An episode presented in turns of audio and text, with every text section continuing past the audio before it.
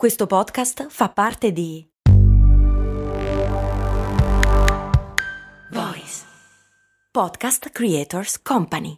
Aspetta, devo fare la spesa, fermati qui all'MD. Ma è un discount. Eh, e quindi? E costa poco. Eh, e quindi? Vuol dire che vende cose che arrivano da chi? Ci sono prodotti italiani. Ah, e vabbè, ma vende tutti i prodotti fatti da chi? Da produttori seri che conosci anche tu. Ah, e allora perché è così conveniente? Buona domanda, ma puoi fare di meglio. E allora perché non ci sono mai andato? Ecco, bravo. Almeno provalo. Non fare quella faccia da scemo, resti così per sempre. Cose molto, cose molto, cose molto umane. Questa roba che se fai le boccacce e poi rimani così è una delle tantissime cose e consigli che davano o danno alcune mamme ai loro figli, fra cui se mangi gli spinaci sarai fortissimo, se mangi le carote potrai vedere meglio o comunque vedere al buio. Attento a tirare quella roba che sennò ti finisce in un occhio. E tutte bene o male hanno un fondo di verità, anche se esageratissimo. Ma qual è quello delle boccacce? Voi avete mai sentito di qualcuno che è rimasto con la faccia bloccata perché ha fatto le boccacce? A parte un amico di vostro cugino, voglio dire. No, perché r- non- non- non succede. Mai.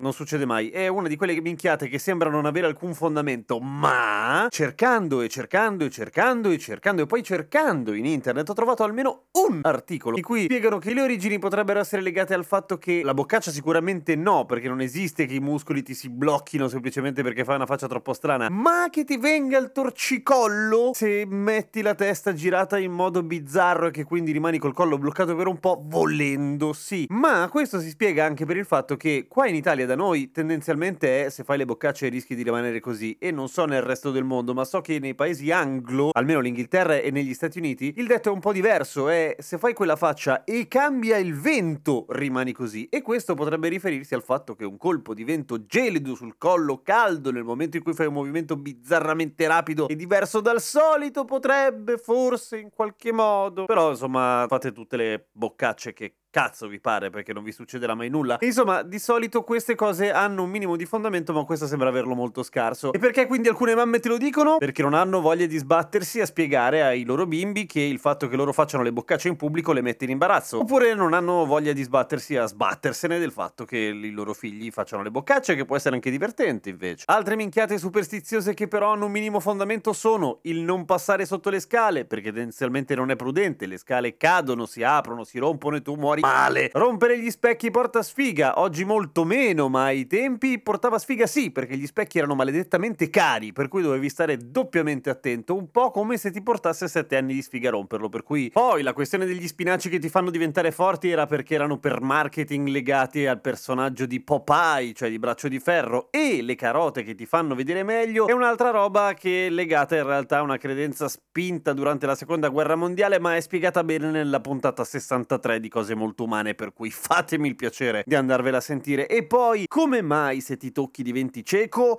Non diventi cieco, quello è solamente il senso di colpa cattolico. Ma di credenze tipo quelle delle boccacce che non c'entrano tanto con la superstizione, ce ne sono un mucchio di altre. Per esempio, voi, proprio voi che state ascoltando, ve, ve ne vengono in mente? Scrivetemele. A domani con cose molto umane.